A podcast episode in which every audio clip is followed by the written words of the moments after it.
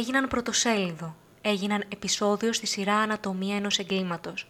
Οι λεπτομέρειες της ιστορίας τους γέννησαν δεκάδες άρθρα και δημοσιεύματα, παχυλοί τίτλοι, φωτογραφίες, αφορισμοί. Ο τοπικός τύπος τους χαρακτήρισε ως τους σατανικούς εραστές της Ηλίας. Ήταν πράγματι δύο εραστές, που μαζί δολοφόνησαν τον άτυχο σύζυγο, ένα φθινόπορο στις αρχές της δεκαετίας του 90. Για ευνόητους λόγους, τα ονόματα που θα χρησιμοποιηθούν σε αυτό το ηχητικό ντοκιμαντέρ είναι πλασματικά, μόνο για την εξυπηρέτηση της αφήγησης.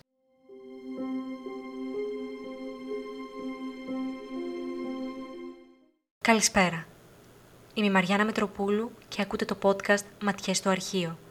Ένα podcast που με τη βοήθεια του αρχείου της εφημερίδας Πατρίς ξεσκονίζει ιστορίες που έχουν ξεχαστεί και πολλές φορές αποκαλύπτει γεγονότα τα οποία μέχρι χθες αγνοούσαμε.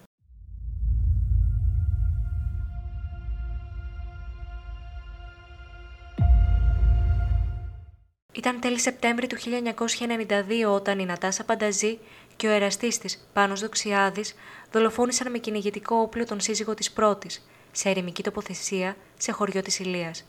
Δέλεαρ για να τον οδηγήσουν στον τόπο όπου και εν τέλει έγινε το φωνικό, ήταν η πώληση ναρκωτικών ουσιών. Το θύμα δέχτηκε δύο σφαίρες και ήταν αρκετές για να σοργιαστεί νεκρός στο έδαφος. Λίγη ώρα αργότερα, το ζευγάρι θα έλουζε με βενζίνη το άψυχο σώμα του και θα του έβαζε φωτιά. Η ηρωνία είναι ότι τα μπιτόνια με τη βενζίνη τα έχει αγοράσει το ίδιο απόγευμα από το πρατήριο του θύματος. Το απόγευμα εκείνης της ημέρας, ο Δοξιάδης είχε επισκεφτεί το σπίτι του αδερφού του. Εκεί ζήτησε από την κουνιάδα του να του δανείσουν την καραμπίνα που είχαν, γιατί όπως τους είπε, ήθελε να πάει για κυνήγι. Στη συνέχεια μαζί τους πήγε στο πρατήριο καυσίμων του θύματος, όπου εκεί γέμισε δύο πιτόνια με βενζίνη και τα έβαλε στο πορπαγκάζ του αυτοκινήτου. Σε όλους είπε ότι τα ήθελε γιατί θα πήγαινε να ποτίσει κάτι χωράφια που είχε και χρειαζόταν τα καύσιμα για το ποτιστικό μηχάνημα.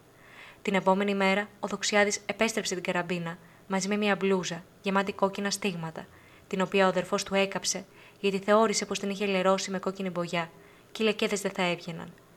Λίγες ημέρες μετά, συνελήφθη τόσο εκείνος όσο και η συνεργός του, η οποία, μετά την κηδεία του συζύγου της, αποποιήθηκε την κληρονομιά, ενώ συνέχιζε να πηγαίνει καθημερινά να εργάζεται στο πνιγμένο από τα χρέη, όπως έγινε γνωστό στη δίκη, πρατήριο του δολοφονηθέντα. Η δίκη των δύο εραστών έγινε πρωτοσέλιδο, τόσο στον τοπικό όσο και στον αθηναϊκό τύπο. Έγινε πρώτο θέμα σε όλα τα δελτία ειδήσεων.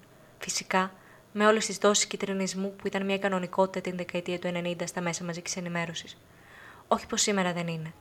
Αλλά πραγματικά τη δεκαετία του 90 ήταν ένας κανόνας. Τόσο η Πανταζή όσο και το Ξιάδη αρνούνταν πεισματικά τις κατηγορίες. Εντός του δικαστηρίου ακούστηκαν πολλά. Πάρα πολλά. Η Πανταζή τις πρώτες και όλες οι μέρε της δίκης ισχυρίστηκε ότι η απανθρακωμένη σωρό που βρέθηκε δεν ήταν του συζύγου της. Παρουσίασε μάλιστα και έγγραφο που έδειχνε πως οι κοιλίδες αίματος που βρέθηκαν στο δρόμο κοντά στον τόπο του εγκλήματος άνοικαν σε άνθρωπο με ομάδα αίματος Β, ενώ η ομάδα αίματος του συζύγου της ήταν Α. Όσο αφορά τις σχέσεις που είχε με τον σύζυγό της, τόσο η ίδια όσο και πολλοί μάρτυρες κατέθεσαν ότι δεν ήταν καλές, ότι την κακομεταχειριζόταν. Εντύπωση προκαλεί ότι μία από τις μάρτυρες που κατέθεσαν πως το θύμα δεν φερόταν καλά στη γυναίκα του ήταν η σύζυγος του Δοξιάδη. Πάρα πολύ μελάνη χύθηκε και για τις επιστολές που αντάλλασε το ζευγάρι κατά τη διάρκεια της προφυλάκησής του.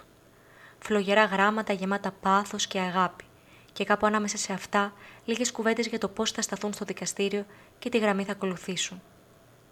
Είναι πολλές ημέρες και τα χρόνια που θα είμαστε χώρια. Κάθομαι διαρκώς και σκέφτομαι αν υπάρχει τρόπος για να έρθουμε κοντά. Μου είναι αδύνατον να βρω και αυτό με τρελαίνει.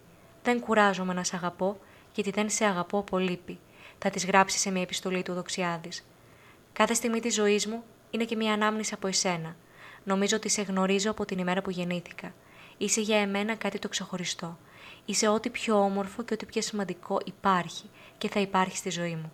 Είσαι ο άντρα μου, θα του γράψει σε μια άλλη επιστολή πανταζή. Και αν μετά από αυτές τις επιστολές κανείς περίμενα να σταθούν στο δικαστήριο ο ένας δίπλα στον άλλον με μια κοινή γραμμή, θα έπεφτε έξω, καθώς η πανταζή από τη μία υποστήριζε ότι δεν είδε πτώμα και ότι ο σύζυγός της ήταν ζωντανός και οι δικηγόροι του Δοξιάδη από την άλλη έλεγαν ότι ήταν τέτοια επιρροή που ασκούσε η Πανταζή στον πελάτη τους που τον έκανε να πιστεύει ότι εκείνος πυροβόλησε και σκότωσε το θύμα. Βέβαια, αξίζει να σημειωθεί ότι η σύζυγος όταν την κάλεσαν να αναγνωρίσει τη σωρό του σύζυγου της, είπε στους αστυνομικούς ότι αυτός είναι, γιατί φορούσε έναν σταυρό που του είχε χαρίσει εκείνη, ενώ όταν συνελήφθη ζήτησε συγνώμη στις κάμερες. Οι μάρτυρες υπεράσπισης προσπάθησαν να δώσουν τόσο σε εκείνη όσο και στο δοξιάδι πολλά ελαφρυντικά. Για το μεν δοξιάδι μίλησαν με τα καλύτερα λόγια. Πως ήταν χρυσό παιδί, εργατικό, φιλότιμο, και γιατί δεν πανταζεί πως ήταν καλόψυχη και πως ο άνδρας της τη χτυπούσε και δεν την έκανε ευτυχισμένη. Όταν όμως ήρθε η ώρα των απολογιών και μετά από μια κουραστική και μακρά διαδικασία, οι μάσκες έπεσαν. Ο Δοξιάδη είπε ότι εκείνο το μοιραίο βράδυ του Σεπτέμβρη, εκείνος πυροβόλησε στον αέρα και πως η Πανταζή πέτυχε το φωνικό πυροβολισμό.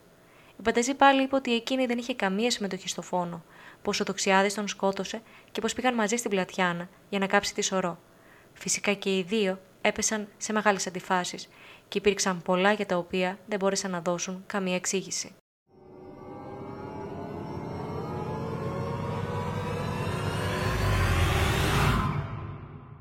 Ένας άνδρας που αγαπάει δεν μπορεί να φορτώσει ένα έγκλημα στη γυναίκα που αγαπά, χωρίς αυτή να το έχει κάνει, είπε κατά τη διάρκεια της απολογίας της η Πανταζή, διαχωρίζοντας τη θέση της, αφού αποποιήθηκε δημόσια τον ερωτά της για το δοξιάδι.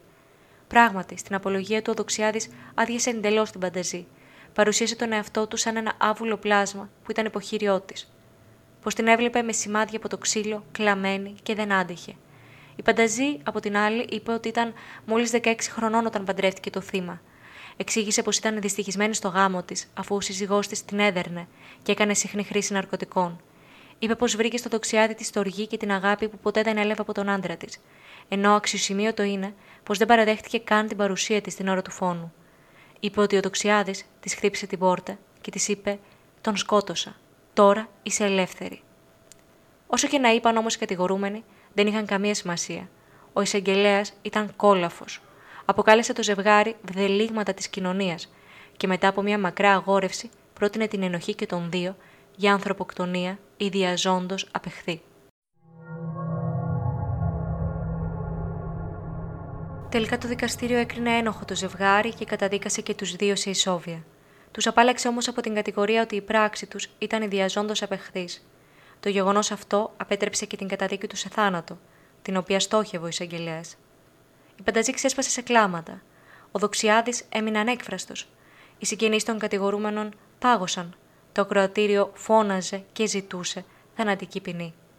Τον Δεκέμβριο του 1993 όμως, δηλαδή ένα μήνα μετά το τέλος της δίκης αυτής, η κυβέρνηση του Πασόκ και του Ανδρέα Παπανδρέου θα καταργήσει τη θανατική ποινή στη χώρα μας με το νόμο 2172 του 1993, άρθρο 33, παράγραφος 1.